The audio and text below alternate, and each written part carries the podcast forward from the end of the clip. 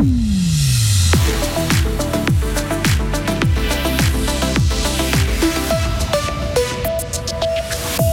Une chasse à l'homme de plusieurs heures et 120 policiers mobilisés. Le tueur présumé de deux personnes hier à Sion est sous les verrous. Il était connu de la justice en tant que plaignant. Pas un jour ou presque sans des nouvelles révélations d'abus sexuels au sein de l'Église. Cette fois, c'est l'ancien évêque Bernard Genoux, décédé depuis plus de dix ans, qui est sur la sellette. Il aurait abusé d'une de ses étudiantes quand il était prof de philo à Bulle. Vous voulez que vos enfants, petits-enfants et ainsi de suite puissent encore voir des serpents et des grenouilles? Eh bien, ça risque de devenir compliqué sont menacés de disparition. La faute à nos constructions. Il va de nouveau beaucoup pleuvoir aujourd'hui, maximum 12 degrés. Et si vous attendez une amélioration durable de la météo, eh ben vous allez devoir patienter jusqu'à vendredi. Nous sommes mardi 12 décembre 2023. Bonjour Sarah Camporini. Bonjour Mike, bonjour à toutes et à tous. Il a tenu le Valais en haleine pendant des heures. Toutes les polices du canton ont traqué hier un homme accusé d'avoir commis deux assassinats en matinée en pleine ville de Sion par arme à feu.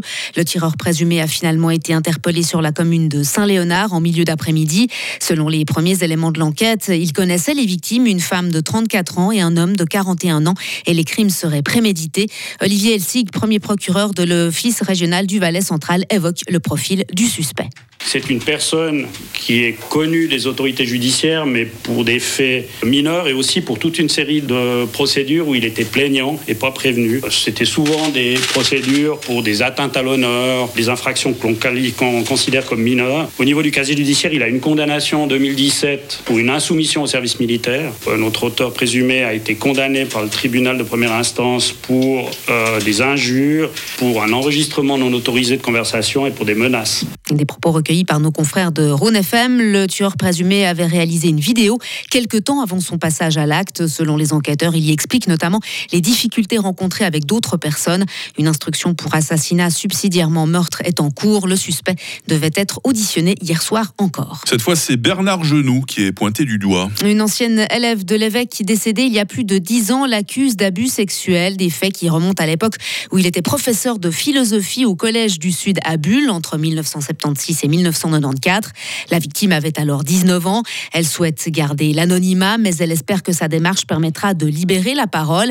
Cette affaire, eh bien, c'est Charles Morero, successeur de Bernard Genoux, qui l'a révélé hier devant la presse. Mais cette femme est-elle la seule victime La réponse de l'évêque Charles Morero. Dans ce cas-là, je n'en connais pas. Euh, je pense que ça pourrait changer prochainement.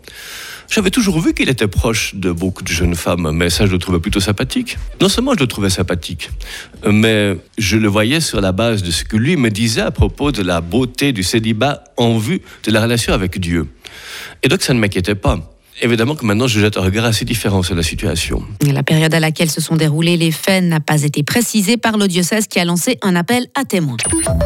80% des reptiles présents en Suisse sont menacés de disparition. Euh, c'est le constat alarmant dressé par l'Office fédéral de l'environnement. Il y a quelques jours, la Confédération a mis à jour la liste rouge, euh, les listes rouges pour deux classes d'animaux, les reptiles et les amphibiens.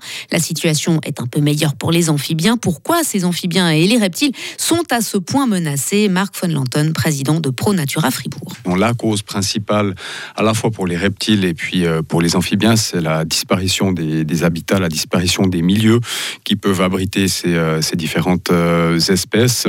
Derrière cette disparition des milieux, on a la, fragmentation du, territoire, donc essentiellement la construction de, nouvelles formes d'infrastructures, infrastructures routières qui euh, morcellent le territoire et qui font que les milieux naturels qui abritent les espèces en question deviennent de plus en plus petits, de plus en plus isolés et puis que corrélativement les espèces disparaissent. On rappelle que le Grand Conseil fribourgeois a voté une stratégie biodiversité fin novembre. À l'étranger, Sarah, une situation apocalyptique pour les populations civiles. Oui, ce sont les termes du chef de la diplomatie européenne à l'issue d'une réunion des ministres des Affaires étrangères de l'UE à Bruxelles sur Gaza. Joseph Borrell estime le niveau de destruction dans le territoire palestinien supérieur à celui de l'Allemagne lors de la Seconde Guerre mondiale. Quatre pays de l'UE ont plaidé en faveur d'une trêve durable des combats à Gaza, tandis que les chefs de la diplomatie des 27 ont discuté de sanctions supplémentaires contre le Hamas. Il a aussi été question d'éventuelles sanctions à l'encontre d'extrémistes israéliens en Cisjordanie. Les sports pour finir et ce coup dur pour le HC Lugano. Le club tessinois devra se passer durant plusieurs semaines de deux joueurs importants, les attaquants Daniel Carr et Marcus Grandlund. Le Canadien s'est blessé aux adducteurs, il sera absent durant deux mois alors que le Finlandais a été gravement touché au genou. Il sera opéré et sa saison est probablement terminée. À noter que Lugano se déplacera jeudi prochain à la BCF Arena pour y affronter Fribourg-Gotteron. Je pense qu'il y aura plus de sport tout à l'heure avec Monsieur Valentin Danzy, qui est notre voix des sports ce matin, la voix de Sarah. On va l'entendre toutes les 30 minutes avec l'actualité sur Radio Fribourg. Toute l'équipe vous passe le bonjour dans quelques instants et vous présente la question du jour. Retrouvez toute l'info sur frappe et frappe.ch. 6h06. La météo avec Mobilis. À la recherche d'un cadeau original, Mobilis, mobilier contemporain, mobilis.ch. Le temps reste couvert aujourd'hui. Il va beaucoup de nouveau pleuvoir. La limite de la neige d'abord en dessus de 2000 mètres va descendre à 1500 mètres ces prochaines heures. Nous avons toujours ce vent modéré de sud-ouest et les températures restent largement supérieures aux normes saisonnières. Hein. Ce matin, par exemple, 7 degrés à Châtel-Saint-Denis, 8 degrés à Fribourg, 9 degrés à Payerne. Les maximales attendues aujourd'hui, 10 degrés à Romont, 11 degrés à Fribourg, 12 degrés à Estavayer-le-Lac. Demain mercredi nous offrira quelques éclaircies en matinée, mais sinon pas de miracle. Hein. De nouveau un temps très nuageux, pluvieux et venteux. Température minimale 7 degrés, maximale 10 degrés. Neige en baisse à 1000 mètres.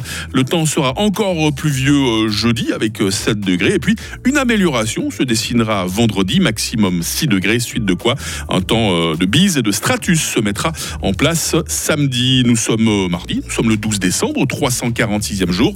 Bienvenue à toutes et à tous. Bienvenue tout particulièrement aux Corentins, à qui j'ai le plaisir de souhaiter euh, bonne fête. Le jour euh, se lève à 8h06 et la nuit retombe à 16h40.